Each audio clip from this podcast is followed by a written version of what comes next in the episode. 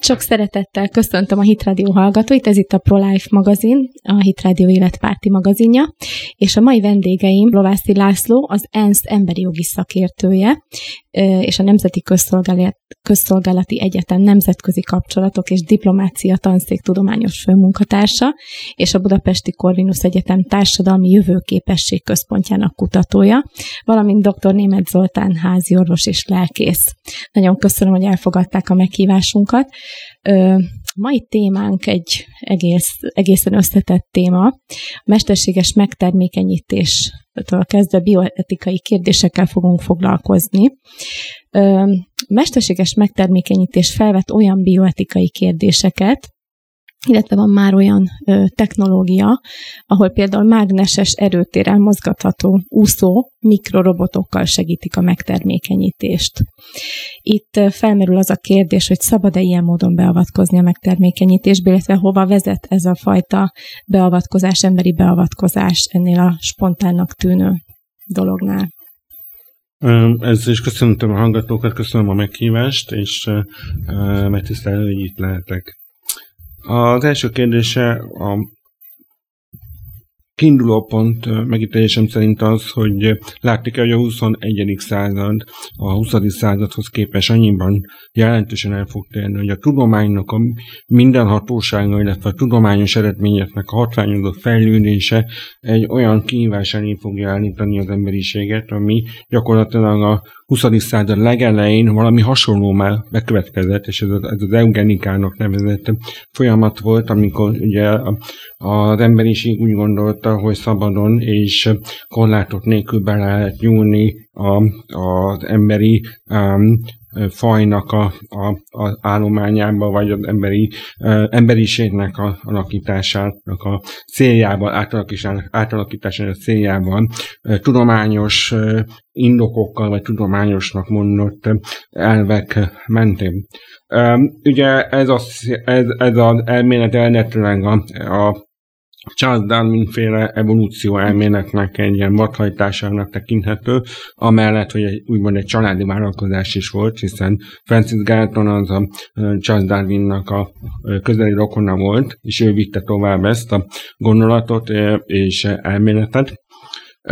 Itt a korunk tekintetében az az alapvető kérdés, hogy a, a génmódosítás vagy génszerkesztés E tekintetben még a tudósok között sincsen egyetértés, hogy mikor melyik mikor melyik esetben van szó az egyikről és a másikról.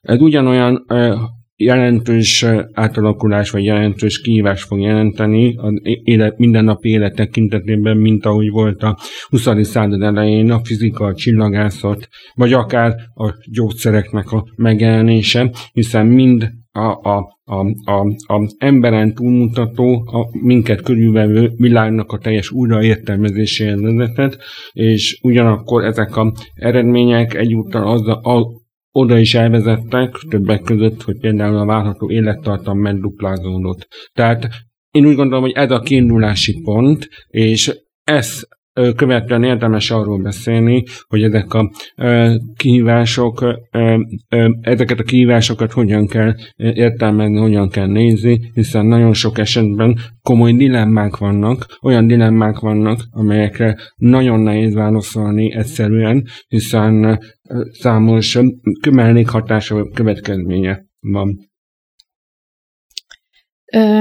Mennyire lehet beavatkozni, mennyire e- etikus ez, mondjuk egy lelkész szemével nézve? Azt hiszem, hogy egy nagyszerű, és mindenkit én is nagy szeretettel köszönök, egy nagyszerű bevezetőt hallottunk, ugyan egy konkrét kérdésre tettél, tettél meg, meg, mesterséges megtermékítésre voltál kíváncsi. Igen, azt hiszem, a, a, a gén szerkesztés is Lovász László elmondott, izgalmas. azt hiszem, hogy ez nagyon fontos, hogy alapvetően két részre osztható, két nagy tömbre osztható az, hogy hogyan közelítjük meg az élettel kapcsolatos kérdéseket, talán a bioetikának, az orvosi etikának a legrázósabb kérdései. Igen. Vannak olyan kérdések, amik nem közvetlenül érintik az életet, hanem mondjuk a megfelelő elosztás, az eszközök elosztása mm, és más dolgok, de Igen. itt, amiről beszélünk, hát az lenni vagy nem lenni konkrétan.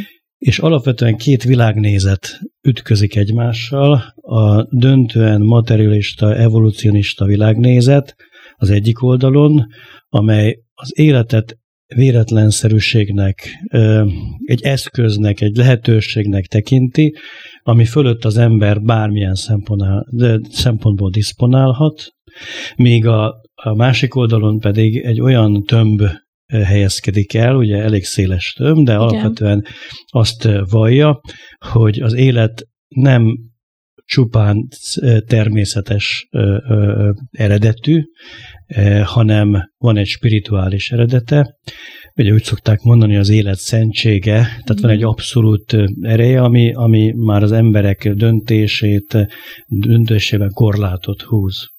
És amikor mesterséges megtermékenyítésről, majd aztán a többi ilyen különleges technológiákról fogunk beszélni, nagyon izgalmasak, akkor ezeket mindenki figyelembe kell venni, hogy vajon milyen világnézetből indulunk ki, mert nagyszerű, hogy vannak céljaink, szeretnénk még akár jó dolgokat is létrehozni, a társadalom, az emberiség számára üdvös dolgokat, de nem mindegy milyen áron, milyen eszközökkel, milyen eszközökkel és igen. itt a világnézetek ütköznek egymással. Azt hiszem, hogy ez a két tömb, és ezért ugye mi most itt az életpárti igen. stúdióban ülünk, igen. az életpárti oldalon, és nyilván a hallgatók is zömében így hallgatnak bennünket, tehát számíthatnak arra, hogy mi most az, ez, az, az élet szentsége oldaláról, az élet párti oldalról fogjuk az egészet megvizsgálni, és hát azért el kell, hogy mondjam, hogy nagyon sok pontban főleg az abortusz kérdésében, még a tudomány is az életpártja mellé áll, tehát a tények is az életpárt Igen. mellé állnak, tehát nem arról van szó, hogy van egy semleges terület, ahol mm, egyenlő a mérlegre egyelőre, egyelő módon rá, rátehető két nézet rendelkezik, vagy több nézet rendelkezik, hanem, hanem vannak olyan területek, amik, amik egyértelműen az életpártya mellett húznak, vagy arra voksolnak, arra erő, azt erősítik, akkor visszatérve a kérdésre, a mesterséges megtermékenyítés... Az a... Ez bibliai alapon ö, elmegy ez a dolog? Vagy így kérdezem én egyszerűen? Ugye maga a Bibliában nincs benne. Igen. Tehát, hogyha most keresztényként kellene vizsgálnunk, sok minden nincs benne a Bibliában, de viszont vannak elvek. Igen. Vannak olyan irányadó elvek, a Bibliában, és van egy másik olyan elv, hogy nézzük meg a természetet, nézzük meg, hogy hogyan viselkedik a természet, és abból is tudunk következtetni, hogy mi az, ami belefér, mi az, amit elfogadható egy keresztény, egy Bibliát abszolút igazságként elfogadó ember számára. Életet elvenni azt tudunk, de életet adni is tudunk. Mennyire múlik a technológián? László? Szerintem itt ketté kell választani két dolgot. Az egyik dolog az, hogy a mesterséges megtermékenyítés az egy eszköz arra, hogy életet lehessen létrehozni. Tehát itt, itt nem arról van szó, hogy egy mesterséges élet jön létre, hanem egy élet jön létre olyan asszisztív Kis segítséggel, segítséggel ami egyébként a menőpárok számára a Magyarországos mind a harmadik párnak van menőségi problémája, a számára egy olyan megoldás adhat, ami ugye a, a életajándékát jelenti. Én egy picit azért visszafordulnék a, a kezdő gondolathoz, ugyanis uh, én úgy gondolom, hogyha erről a kérdésről beszélünk, akkor nagyon fontos azt is megemlíteni, hogy a úgynevezett Human Genome Project, vagy Project volt az igazi áttörés a gén technológia, vagy génszerkesztés, vagy génmódosítás történetében,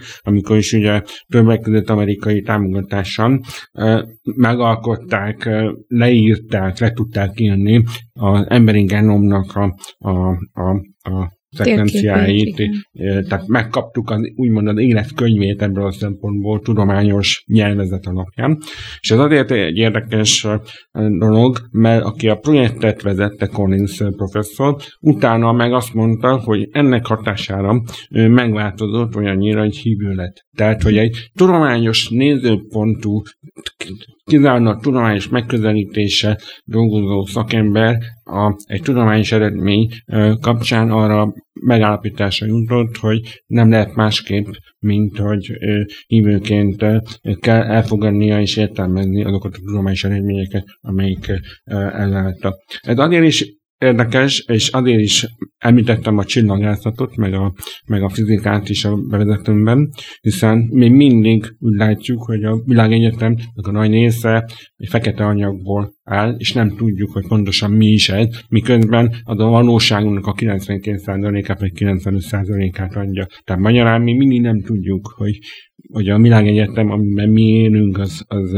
az mi is valójában. Olyannyira, hogy a, az ősrobbanás elméletét ez eredetileg egy szerzetes írta le a 20-as években, méghozzá olyan, olyan ugye a teremtés elméletét tudta tudományosan beigazolni, bebizonyítani olyannyira, hogy később annak erre eleinte nem fogadta el, de később maga Einstein mondta, hogy ez a legszebb leírás, tudományos leírása a teremtésnek. Hm. Tehát én azt gondolom, hogy nagyon sok minden van, ami segít a materialista nézőpont is beleeshet ebbe a hibába, és kizárólagosságra törekedve azt mondja, hogy csak az lehet, ami, ami a, egyébként a korlátozott mérési eszközeink és műszereink mutatnak, és csak az lehet a, az üdvözítő is igaz, és úgy gondolom, hogy nagyon sok minden fog még bekövetkezni a következő években, évtizedekben, hiszen most a mesterséges intelligencia pont azt fogja tudni nyújtani, vagy, vagy abban tud hozzájárulni, hogy olyan új kutatási eredményeket tud előállítani, akár szintézis, akár pedig komplementer jelleggel, amelyekre egyébként az emberek nem lennének képesek, nem azért, mert nincs meg a, a szellemi kapacitás, hanem egyszerűen túl rövid ideig élünk ahhoz, hogy ezeket a kutatási eredményeket elérjük. Tehát ugye a mesterséges intelligencia, vagy a, a robotok a fénysebessége határos sebességgel tudnak interakciókat a számítási teljesítményt nyújtani, míg az embernek a gondolkodási sebesség sokkal magasabb, vagy alacsonyabb, és ezért van az, hogy Ma már egy, egy algoritmus akár 15-20-30 évnyi kutatói elemzői tevékenységet tud néhány nap vagy néhány hét alatt elvégezni. Tehát ez egy, ez egy szignifikánsan egy új helyzet lesz. De visszatérve a mesterséges megtermékenyítésem, Ugye azt, azt tudjuk, hogy az első mesterségesen megtermékenyített embrió, illetve gyermek az 1978-ban az Egyesült Királyságban született, és Magyarországon pedig néhány évvel később, és ma már becslése szerint 8 millió olyan gyermek, illetve felnőtt, illetve ember él már, a, vagy élt a, a Földön, akik, akik mesterségesen kerültek megtermékenyítésre. A az újabb um, fejlemény, ami 2012-ben következett be, és ezzel a témával kapcsolatos, és fontos állomása ennek a folyamatnak, az a három szülős gyermekeknek a kérdése. Miről van szó? Arról van szó, hogy a, a édesanyának a petesejtje sérült volt, vagy úgymond hibás, és ezért egy másik nőnek a petesejtjének a külső részét felhasználva, de az örökítő nem felhasználva a a, az anyának az örökítő anyagát berakva ebbe a petesegybe, az apának a, a, a magjával került megtermékenyítés, és így született meg a, a gyermek, és éves szinten 150 gyerek tud születni ebből a eljárásból. Ezek olyan betegségek esetében kerül, uh, kerülne sor ezek az eljárások Egyesült Királyságban, ahol a gyerekek, a megszületendő gyerekek egészen biztosan néhány éven belül meghalnának. A, a történet érdekessége ott van, hogy a, egy konzervatív brit miniszterelnök, David Cameronnak a, a kormánya támogatta ezt a javaslatot, méghozzá azért, mert az ő ö, kisfia három vagy négy évesen egy ilyen betegségben meghalt, tehát el kellett temetnie egy, egy gyereket. Tehát itt, itt jönnek elő azok a dilemmák, etikai kérdések, hogy mennyiben etikus ez az eljárás, amikor olyan betegségekről van szó, amikor ö, majdnem százszerzalékosan biztosan vehető, hogy halála fog véződni gyerekkorban, csecsemőkorban, kicsit ahhoz hasonlít, amit mondjuk Angelina Jolie is csinált, ugye masztektómiát um, um, um, hajtatott végre magát, magyarán eltávolította mind a két mellét azért, mert volt egy olyan génye, vagy van még mindig egy olyan génye, ami azt jelenti, hogy 40-50 éves korában nagyon nagy valószínűséggel az édesanyjához hasonlóan mellákban elhalt, meghalhatott volna. Tehát ez is egy olyan kérdés, ami ugye etikai kérdéseket vet fel. Bocsánat, mennyire bízhatjuk magunkat a mesterséges intelligenciára? Mennyire emberbarát a mesterséges intelligencia? Erről azért sok rosszat is lehet hallani. Hát, én, személyesen úgy gondolom, hogy a mesterséges intelligencia nem emberi. Tehát szerintem egy kicsit túl van misztifikálva ez a kérdés. Egyrészt azért, mert a mesterséges intelligencia ugye abból tud gazdálkodni, amit kap, ez az egyik. Viszont kétségtelen, hogy a, a kérdés feltevésében van némi igazság, hiszen a kutatók még mindig nem tudják pontosan, hogy egy gépi intelligencia pontosan hogyan működik. Tehát mert most az algoritmusokat úgy írják, hogy, hogy addig csiszolgatják az algoritmusban lévő parancsokat, amíg a vált eredményt hozzák. De nem mindig tudják, hogy az a vált eredmény egészen pontosan milyen uh, mechanizmus, mechanizmus talán tudják, de az, hogy milyen olyan egyéb szempont van, ami, ami, ami miatt a, a konkrét parancsoknak a, a gépi értelme, ez is egy értelem, tehát a Igen. gépi értelmezést uh, számára uh, uh, releváns vagy értelmezhető. Ez az egyik. A másik, hogy ami a, a tudat, mert ugye ez az a tudatról szól ez a kérdés, tehát az alapvető kérdés az, hogy a, a tudat micsoda. És ugye e, e, e, ebben a, ezen a téren is nagyon sok vita van, nagyon sok um, ellentmondás is van gyakorlatilag, mert ugye a tudatnak különböző szintjei lehetségesek. Tehát van emberi tudat, Kérdés az, hogy az állatnak is van egy tudata, mert egy, akinek van házi állata, kutyája. Biztos, hogy van tudata. Hogy, hogy, hogy, Igen. hogy, hogy azok milyen szinten képviselnek, és az ö, mennyiben módosítható, befolyásolható. Ez azért érdekes, mert néhány évvel ezelőtt, két évvel ezelőtt azt hiszem Bécsi Egyetemen csináltak egy olyan egy olyan uh, kísérletet, vagy olyan um, uh, projekt, projektet, aminek az volt a lényege, hogy megpróbálták kiszámítani, hogy, hogy mely agyterületeket lehet módosítani akár genetikai vagy más módon stimulálni a, majmoknál, és hogy ezek milyen kognitív képességeket hoz elő. Ugye tudjuk, hogy vannak olyan madarak, például hollók az ilyen, de más madarak is, akik akár 15-20 lépésből álló logikai, logikai sort képesek egy bizonyos feladat többnyire ugye élelem megszerzése érdekében úgy kialakítani, elsajátítani, hogy, hogy, hogy megértsék azt, hogy, hogy, hogy, hogy lehet egy, egy, egy eredményt elérni. Tehát nagyon sok minden nem tudunk még, és nagyon sok minden kérdéses a mesterséges intelligencia kapcsán is, hogy a, a tudat pontosan mit akar. És itt csak egy, tudom, hogy elkanyarodunk a témától. Igen, kezdünk, de, de nagyon érdekes. De, de, de itt alapvetően a jövőben az én megítélésem szerint az az alapvető kérdés, és itt a kereszténységről beszéltünk, vagy szóba hoztuk a Bibliát, hogy a, Ugye a mesterséges intelligenciának van egy, van egy, egy zsidó-keresztény tradícióbeli alapja, úgymond.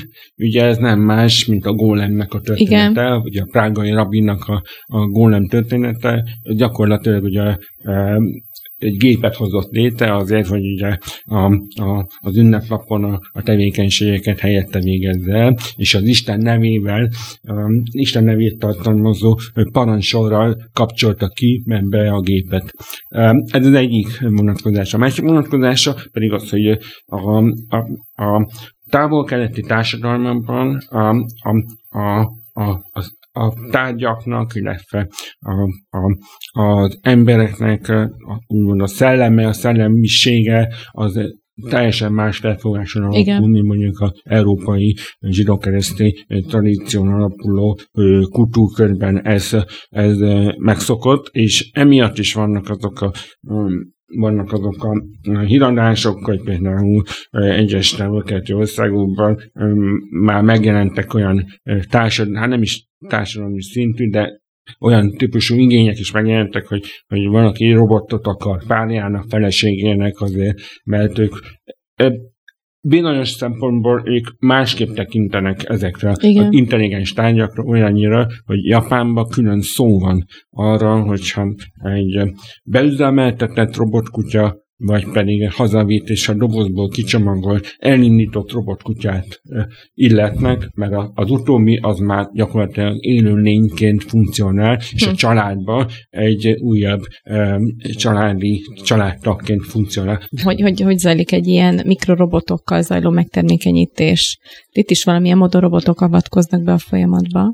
Igen, hát ugye ez, a, ez azt az irányt támogatja, vagy erősíti, hogy a nem megfelelően mozgó spermiumoknak a, a, a peteseikbe való juttatását szolgálja. Ez nem más, mint egy olyan tulajdonképpen tengeralattjáróknak tengeralattjáróként kell elképzelni végül is, uh-huh. ami a torpedóként próbálja bejuttatni uh-huh. a peteseibe a sejtet. Ezek valóban érdekes és új jelenségek, mint ahogy a gyógyszereknek a, a, a rákos, mondjuk rákos sejteket való eljuttatása kapcsán is már vannak ilyen fejlesztések, hogy miniatűr robotok vigyék el a hatóanyagot, méghozzá arra konkrétan a célzott területen, tehát nem úgy általában kerül be a gyógyszer, de én erről nem tudok annyit, mm. mert nem vagyok gyógyszerész, és nem vagyok orvos, de azt tudom, hogy ez a típusú fejlesztés az erről szól, hogy konkrétan arra a néhány, vagy, vagy, vagy kisebb sejt ö, ö, csomóra ö, célzottan lehetne eljuttatni a hatóanyagot. A kérdés az megint, hogy, hogy ez a mesterségesen létrehozott mesterséges anyagból álló eszköz mennyiben veti fel az etikai kérdéseket. Másfelől vannak olyan, vannak olyan már most engedélyeztetett eljárások, például a Parkinson-kor esetében, amikor implantátumot helyeznek be az agyba azért, hogy a, a Parkinsonos embereknek az életminőségét a, javítsák, illetve a leépülésüket megakadályozzák. A cél szentesíti az eszközt, tehát azért, hogy egy új élet létre tudjon jönni, itt különböző technológiákat használnak, mi van akkor, amikor már megtermékenyült az a petesejt, és ott szelektálnak, hogy melyik kerüljön beültetésre? Itt milyen szempontok döntenek? Picit a mesterséges megtermékenyítésnek a, ugye föltetted a kérdés, hogy lehet-e életet adni? Igen. Egy picit hadd válaszoljak még erre, mert uh-huh. van egy-két gondolat, amit még szívesen megosztanék. Igen, köszönöm. Ha megnézzük a természetet, akkor úgy működik ugye a természetben a megtermékenyítés, a szexuális aktus során, ugye ez zajlik, hogy több tízmillió pimivarsejt indul el az andóváladékon keresztül, Igen. Több ezer érkezik a találomra. Nem tudjuk, hogy milyen módon kiválasztott 400 ezer meglévő petesejtből egy, adott esetben várja. kettő, Igen. ritkában kettő termékenyül vagy meg, nem, meg, nem meg termékenyül meg, hanem, hanem érik meg, érik és meg, indul el a, az anyából, és több ezer hímivar sejtből valószínűleg egy lesz az a szerencsés, vagy ügyes, vagy uh-huh. legrátermettebb, uh-huh. ami találkozik uh-huh. a petesejtel, és onnantól kezdve elindul egy új igen. genetikailag és biológiailag és egy, egy élet. Új élet. Igen. Most, amikor mesterséges megtermékenyítés van, ugye az első nagy etikai kérdés mindannyiunk szempontjából, hogy mi kiválaszthatjuk-e uh-huh. azt a petesejtet. Uh-huh. Ugye ott kevésbé mi, mi választjuk ki, valamennyire igen, hiszen in, indikáljuk, elindítjuk uh-huh. egy hormonális kezeléssel, hogy megérjen mesterségesen a petesejt, megtörténik. Az, hogy melyik érik meg, azt a hormon indukció hozza uh-huh. létre, kivesszük. Utána viszont, ami a dilemma lehet, a himivarsejt, uh-huh. hogy most azt az egyet, az orvos ott, az a személy kiválaszthatja-e, uh-huh. vajon ezzel determinálunk-e uh-huh. dolgokat, és eldöntünk-e dolgokat. Én sokat gondolkodtam ezen, uh-huh. és nekem az a véleményem, látva a természetnek a működését, uh-huh. hogy ott is nem arról van szó, hogy egy konkrét petesejt, egy konkrét himivarsejt találkozik, hanem, hanem ott adott helyzetben, pillanatban dől el adott esetben az ezer körül, közül, hogy éppen melyik. Szűkebb uh, körben, de mégiscsak spontán. Igen, igen, mégiscsak spontán, az igaz, de, de mégiscsak egyfajta szabadságban dől mhm. el, és nem fogja ez eldönteni egy sorsnak az életét ilyen értelemben, hogy most jaj, most a, nem a másik 999 himivarsait, és azoknak a genetikai állománya mm, került be a betesejtben, hanem egy, egy nagyszerű élet jött létre, igen. és megtörténik az az isteni Kis parancs. is ilyen nagyon aranyos hogy, gyerekeket, akik Hogy szaporodjatok így, és sokasodjatok. Én ezeket látva azt gondolom, hogy ez még a szabadság része, Igen. tehát benne van a része a szabadságnak. Nem gondolnám, hogy, hogy, hogy ezt vitatni kellene, hogy egy orvos vagy valamilyen személyzet dönti. Ráadásul ők természetesen arra figyelnek, hogy a legrátermettebb peteseit és a legrátermettebb himivarsait találkozzon. Ott van a kérdés, és itt térünk rá arra, amit elindítottál kérdést, hogy mi legtöbbször többet megte, megtermékenyítenek, nyilván azért, hogy, hogy abszolút esély legyen arra, hogy, hogy aztán valamelyiket be lehessen ültetni, igen. vagy akár többször. Ott van a kérdés, hogy mit kezdenek azokkal, esetleg ha túl sokat ter, termékenyítenek meg, amelyeket nem helyeznek vissza. Ugye van, amelyeket elpusztíthatják, tehát ezekről nyilatkozhatnak a szülők, ugye ez is majd egy kérdés Igen, lesz, hogy kik és hogyan. Van, aki, van, akit lefogyaszthatnak egy további, vagy esetleg most már egyre több helyen adományozhatják, tovább adományozhatják másoknak. Uh-huh az még talán a kevésbé rossz, mert az, az abból még lehet további élet. Igen. Itt az, azt gondolom, az életpártiak fontos, hogy egy határt húzzanak, és elmondják, hogy onnantól kezdve, hogy lehet, hogy mesterségesen az orvos meg a szakmai személyzet által lét, lett létrehozva megtermékenyítés, de onnantól kezdve, hogy x számú megtermékenyített peteseit létezik, onnantól kezdve már nem nyúlhatunk bele, nem dönthetünk, hiszen azonnal elindul egy folyamat, egy olyan kontinuum, ami, ami a, egy új genetikai állomány létrejöttéből egy, egy azonnali információval, azonnali szaporodásnak induló sejtekről beszélünk, ami egy életet fog a végén kibontani, és ebbe már nem nyúlhatunk bele. Tehát a, a, a felesleges elpusztítása az abszolút elfogadhatatlan ilyen e- mhm. esetben, és a fagyasztással is rendkívül szkeptikusnak kell legyünk, hiszen mi van Örökkétartó hogyha... fagyasztógépeket kell üzemeltetni? Vajon mennyire tökéletes az a mhm. rendszer, ami, uh-huh. ami garantálja azt, hogy ha kiveszik, akkor, akkor nem ugyanarra sorsra jut, mint az uh-huh. elpusztított megtermékeny petesejt, bár ott azért gondolkodhatunk és dilemmát tehetünk. Én azt gondolom, hogy lehet használni megtermékeny petesejtet, a természetben lévő folyamatok is azt mutatják, hogy ez a szabadság létezik. Igen. Isten azt mondta Ádámnak és Évának, hogy szaporodjatok és sokasodjatok, nem mondta, nem, nem részletezte, bár mhm. kétségtelen nem volt nagyon azt, más hogy hogy, az már egy... és, e, és még egy dolog, ugye utalt rá László is, hogy 1978-ban született, és azóta 8 millió e, ilyen gyermek van, tehát a gyümölcseiről ismerjük meg a fát, ezt, ez, hát, ez az elv is nézhetjük. Magyarországon minden évben 4000 uh-huh. Lombik születik, a, a legelső lombik bébi 1988-ban született, tehát most 32 uh-huh. Éves, uh-huh. azt hiszem két gyermekes családanya, talán, hogyha Jaj, jó. jól emlékszem.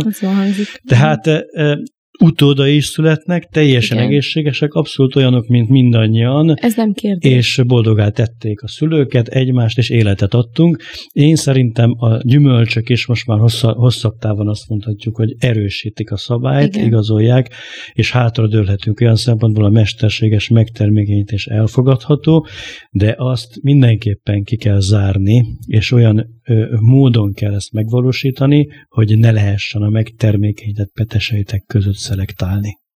Ugye itt felmerül az abortusz kérdése, és a jogi rendelkezési jog eltérő ebben az esetben, László. Ugye az abortusznál csak az anya rendelkezik egyedül a gyerek sorsáról, itt mindkét szülőnek joga van, illetve kell is rendelkezni, hogy mit, mit, mit szán a, annak a felesleges, feleslegesnek mondott, tehát szükséges szám feletti lombik embrióról.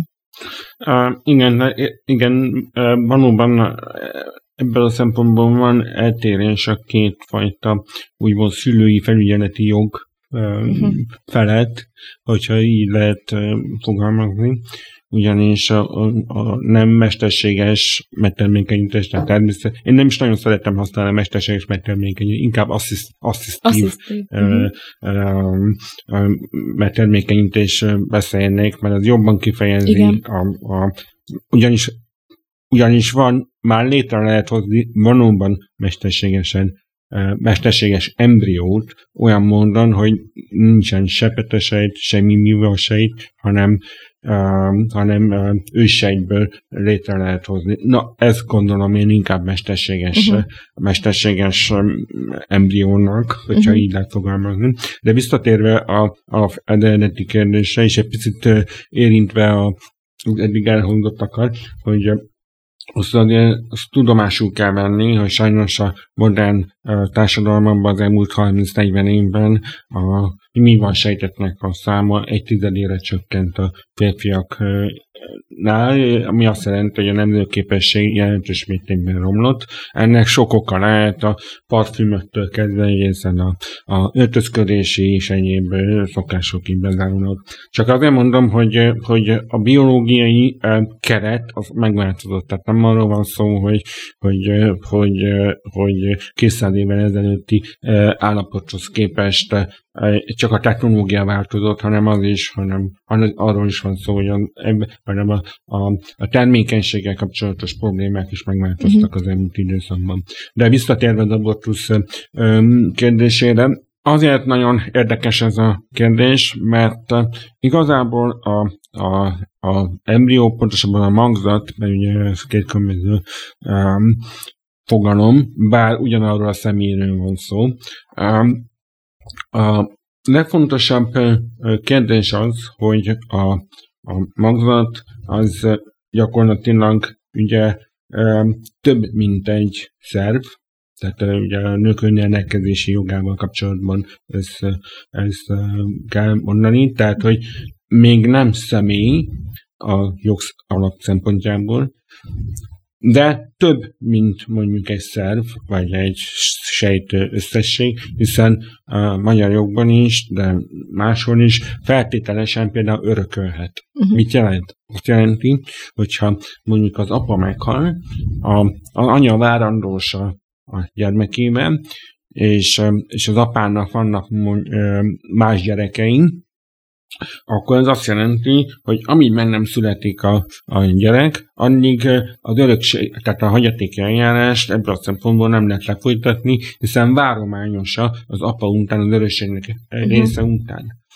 Vagyis, hogyha megszületik, akkor visszamenőlegesen úgy van, de a, a, a, a apa halálának pillanatától kezdve ugye ő örököl a, a saját jogát. Uh-huh. Tehát, azért, tehát csak, csak azért mondom, mert a jog is bizonyos szempontból kihívással küzdik, abban a szempontból, hogy az, ember, hogy az embereknek különböző csoportjai tekintetében a személy is, a személy mint fogalom tekintetében eltérő jogállással bírnak. Tehát úgy gondolom, hogy a jog oldaláról ez, is, ez egy nagyon fontos és érdekes kérdés, és a mesterséges megtermékenyítés kapcsán és az abortusz érintve ugye az alapvető különbség az, hogy itt a, a mindkét szülő, tehát az anya és az apa ugye együtt rendelkezhetnek a, a, a utódjaikról, mint az abortusz esetében csak az anya.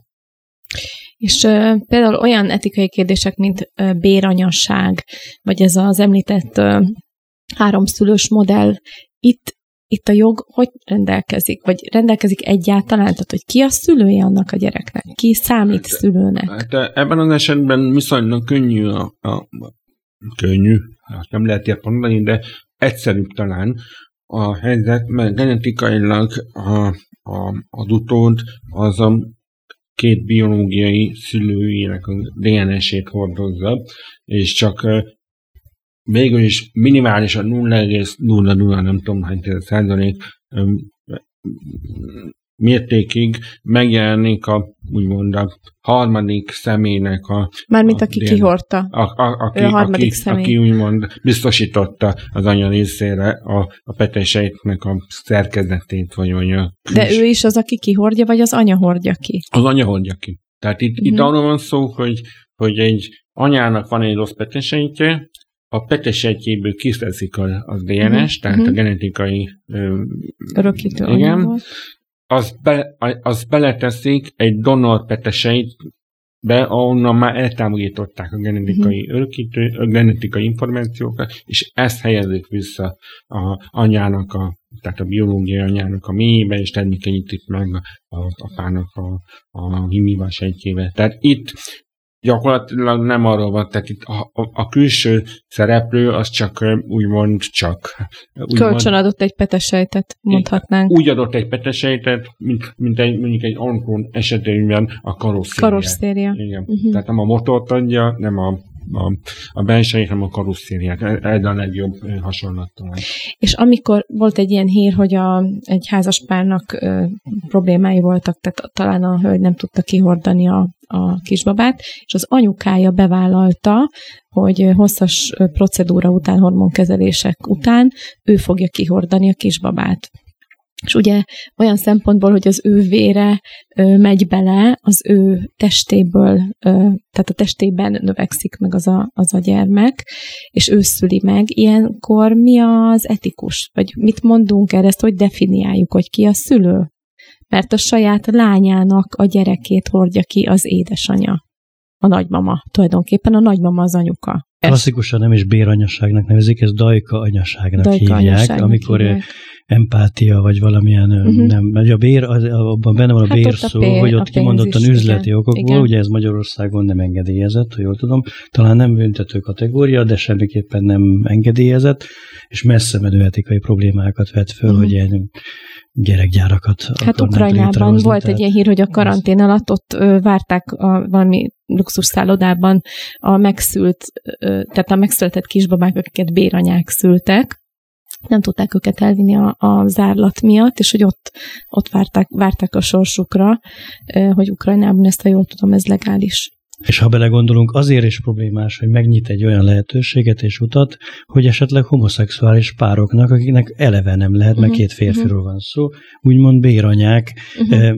ősejtekből kialakított petesejből, de mindenféle fantáziát most már nem szifi, hanem valóság ez, ez, ez, létre ez létezik, egy hogy egy, egy férfinek az ősejtjeiből kialakítanak egy petesejtet, és akkor ő, mint anya, és egy béranya fogja megszülni, hogy ez lehetséges ma már, egy ilyen? Én tudom, hogy lehetséges, tehát az, hogy ahogy említettem, hogy nem kell petesejt és immunbasejt uh-huh. ahhoz, hogy egy embrió uh, létrejöjjön, mert lehet ilyen módon befolyásolni a, a sejteket, tehát más típusú sejtekből létre lehet hozni mégis ivarsejteket, de nem kell ahhoz a, az embertől kivonni a konkrét ivarsejteket. Tehát ennyiben mesterséges az a, uh-huh. az a, az a um, eljárás vagy technológia. Um, és ugye, ahogy uh, uh, itt uh, szóba is került, ugye a, az első eset a, az, amikor ugye mindig, minden technológiának, minden megoldásnak két uh, tovább lépési iránya lehetséges. És az első, amikor ez ugye gyakorlatilag analógiaként végül is egy szerv adományozás vagy szerv kölcsönadásról lehet szó, amikor a nagymama hagyja ki úgymond a, a lányának a gyerekeit. Az első eset a 18-ba következett be, amikor a, a mihrák túlélő lányának az embrióit hordta kényszer, eltámogították a mélyét, és mhm. ezért nem tudta kihordani. Viszont már úgymond megvoltak azok az életek uh-huh, a, uh-huh. a mesterséges vagy asszisztív technológia révén, tehát azok, azok e, azok úgymond léteztek, éltek, csak arra vártak úgymond, hogy messzüleshessenek. Na most ez egy nagyon komoly etikai kérdés, és nagyon komoly, nagyon komoly dilemma hogy akkor most megszülessenek ezek a gyerekek, és csak azért ne szülessenek meg, mert az anya már nem képes kihordani, vagy pedig akkor ö, milyen megoldás van. És ezért mondtam, hogy a, mindig van egy másik ö, út, ami, ami a, a dilemmákat csak fokozza, és ugye szóba került, hogy ugye a homoszexuális párok esetében mennyiért az a, a technológiai lehetőség, mint ahogy meg is nyílt, tudom, hogy tavaly Nebraskában, egy Nebraskai kórházban, amikor egy homoszexuális fiának hordtak ki egy édesanyja a, a gyermekét úgy, hogy igazából a partnerének, a testvérének a petesejtjét, tehát a, ha jól látom, akkor, vagy jól értelmezem, akkor a sógornőjétől születik meg a, a, a, a gyermeket, az illetőnek, hogy, hogy ez már milyen olyan etikai és további dilemmákat vet fel, és nem beszélve arról, hogy a, a családi viszonyok a kusztasága és a családi viszonyoknak a, a, a mégis átláthatatlanságát uh-huh. is eredményezi. Ez már nagyon messzire vezet, és, és igazából ilyenkor kell azokat a kérdéseket feltenni, illetve megválaszolni, ami a, az etikával foglalkozik. Tehát én úgy gondolom, hogy ahogy, ahogy a bevezetőmben is említettem, hogy a technológiai fejlődés a 24. században, amikor gyakorlatilag évtizedenként hatványozottan fognak jelentkezni ezek a technológiai innovációk és fejlődésbeli eredmények, hogy mik lesznek az iránytűk, mik lesznek azok a elkölcsetikai határvonalak, amelyeket nem azért nem szabad átlépni, mert, mert adott esetben mondjuk vallási vagy elkölcsi okokból kritikusak, hanem a társadalom mobilitás kérdése is ugyanúgy bele fog jönni ebbe a kérdésbe, hiszen a, a különböző beavatkozásoknak lehetnek olyan hatásai, következményei, hogy nem csak arról van szó, mert eddig nagy rész olyan esetekről beszéltünk, amikor valamilyen fogyatékosság, vagy valamilyen egészségügyi probléma uh-huh. megoldására Igen. alkalmazunk egy, egy orvosi vagy biotechnológiai megoldás, hanem azon túlmenően, amikor korábban nem létező viszonyok vagy lehetőségek jelennek meg, amelyek elképzelhetetlenek voltak. Tehát most visszatérve arra, hogy a homoszexuális pároknak ma már biológiailag lehetséges akár úgy is létrehozni egy embriót, hogy nincsen, nincsen petesei. Tudományos szinten erre a lehetőség egyre inkább adott lesz, hiszen a legújabb kutatási eredmények és a, és a fejlesztések, ezek lehetővé teszik. És ezért gondolom azt, hogy ezek az etikai, bioetikai kérdések a következő időszakban még fontosabbak, még fontosabbá válhatnak, hiszen a, a technológia egyre több mindent fog uh, lehetővé tenni. A technológiát említve a biozsák, amiről mostanában olvasunk, ez micsoda? Illetve van hát ültetés, a béranyasságot említettük már. Mik azok az új technológiák, ami már zajlik, és ami már megy? Mi az, hogy biozsák? Először is ezt szeretném megkérdezni. Hát igen, erről én írtam. A portfólió jelent meg, azt hiszem két évvel ezelőtt. Tavaly, nem is tudom már pontos, nem, két évvel ezelőtt, 18-ban. Miről van szó? A Filadelfiai Gyermekkórház szakemberei létrehoztak, kifejlesztettek egy biozsáknak nevezett technológiát, amelynek az a lényege egy 22-24 hetes báránymagzatot, bocsánat, 22 24 hetes magzat fejlettségi fokán álló, álló báránymagzatot tartottak életben, és, és úgymond született meg ebből a, ebből a zsákból. Ez azt jelenti, hogy, hogy ugye egy 20 hetes magzat számára lehetővé válik az, hogy meneküljön adott uh-huh. esetben, uh-huh. hogyha a, az anyából el kell távolítani bármilyen oktápolva. Uh-huh. Lehet ilyen ok, például egy ontoban eset, amikor ugye agyhalál állapotába kerül az édesanyja, de a, a magzatai még életben vannak, uh-huh. és ilyenkor én úgy tudom, hogy a, a, a, a, az eljárás az, hogy minden eszközzel meg kell menteni a magzatokat, hogy életben maradjanak.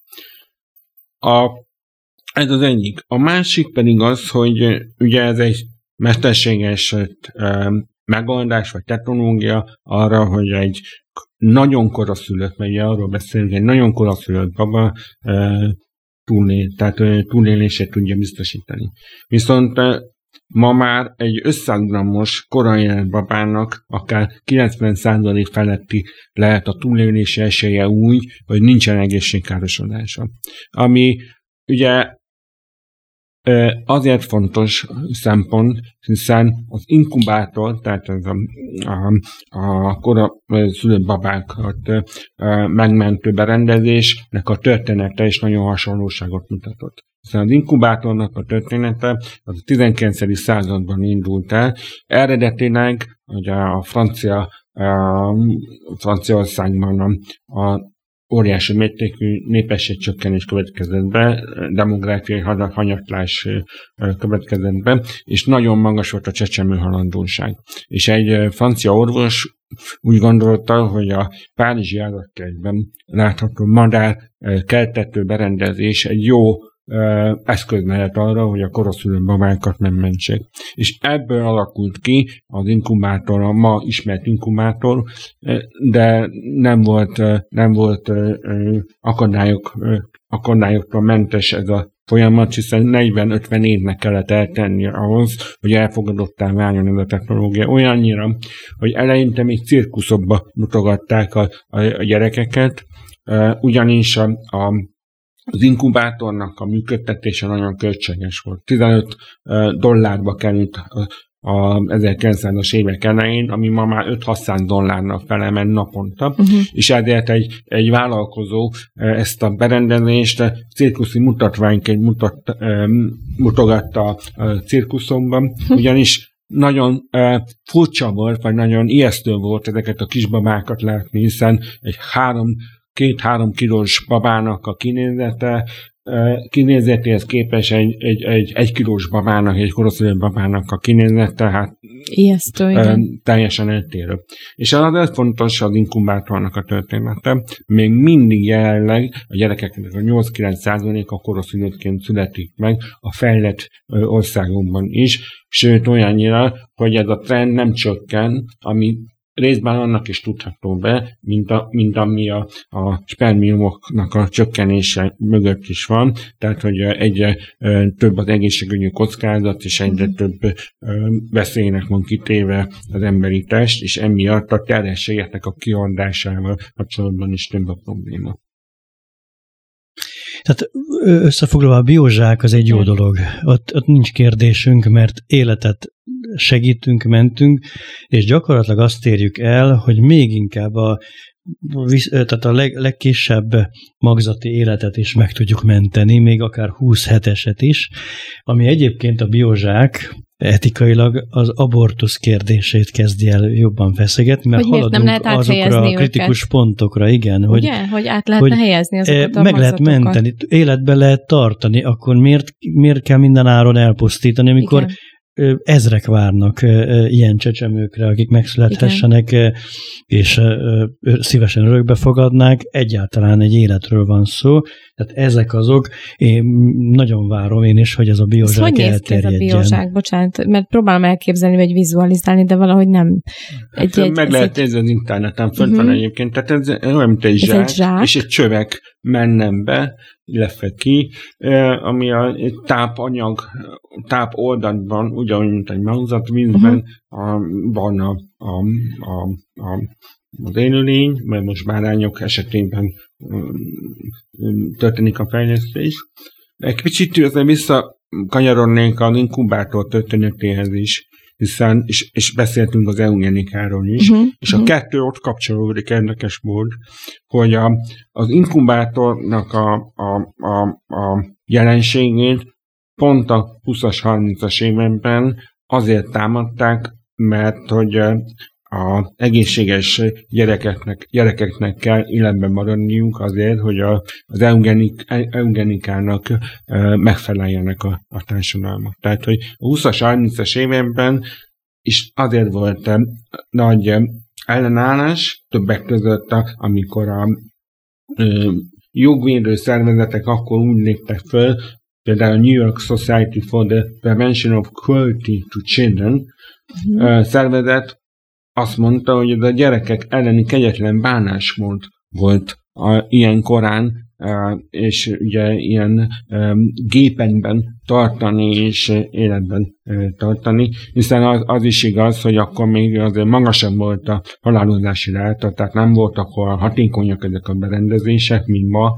mert ott mert ugye a technológia még nem volt annyira jó, de az kétségtelen, hogy 1943-ig már több ezer gyermeket sikerült így megmenteni, és a, ma már a, az inkubátor, mint, mint megoldás, vagy mint kiadási tétel, az 50 milliárd dollárt jelent csak az Egyesült Államokban, tehát egykora már a társadalmi igény erre a megoldásra. Magyarországon ez a biozsák, ez rendelkezésre áll már, vagy ez még nagyon a, a távoli? Nem, nem ez, ezek még fejlesztés alatt vannak. Tehát ez egy nagy, hát nem véletlen, mint ahogy említettem, hogy, hogy 40-50 évek évig nem volt elfogadott a, a inkubátor mint maga a inkubátor sem, hiszen nagyon drága, és azért mondtam ezt az 50 milliárd dolláros uh-huh. kiadási tétet az Egyesült Államok vonatkozásában, mert ez hatalmas pénz. Tehát ez, ez a technológia, mint ahogy a születmentés is nagyon drága, minden olyan, ami nagyon nagy technológiai igényt jelent, azok drága beavatkozások, drága uh, de azért nagyon ígéretes, és most gondolj bele, hogy gondoljunk bele, Igen. hogy, hogy, hogy mondjuk egy abortuszra készülő hölgynek valamikor a jövőben milyen jó érv lehet, hogy lehet, hogy 10 hetes most a magzat, de lehet, hogy még már csak egy 8 hetet kellene még kihúznod, uh-huh. és utána kivesszük, és berakjuk egy biozsákba, és, és olyan az, számodra olyan, mint hogyha ha, ha megszűnt volna létezni a baba, nem is kell vele foglalkoznod, de nem megöltük, hanem megmentettük egy a magzati élethez nagyon hasonló kis zsák Ez egyébként ez a mesterséges méh, ezt így is hívják, vagy ez egy másik dolog? Hát végül is ez annak funkcionálna. Funkciójában az, de mint mesterséges még, az egy, az akár egy szintetikus anyagú még is lehet, amit beültetnek, vagy az pedig ez egy, ez, ez egy kifejezés csak arra, hát hogy... Ez már, ez már egy kicsit um, túlmutat azon a, egyrészt ezen a beszélgetésen, másrészt meg, meg ugye itt a, a mit tekintünk mesterségesnek? Mert lehet mesterséges olyan szempontból, hogy egy méhet növesztenek például, uh-huh. uh, és az kerül beüntetésre.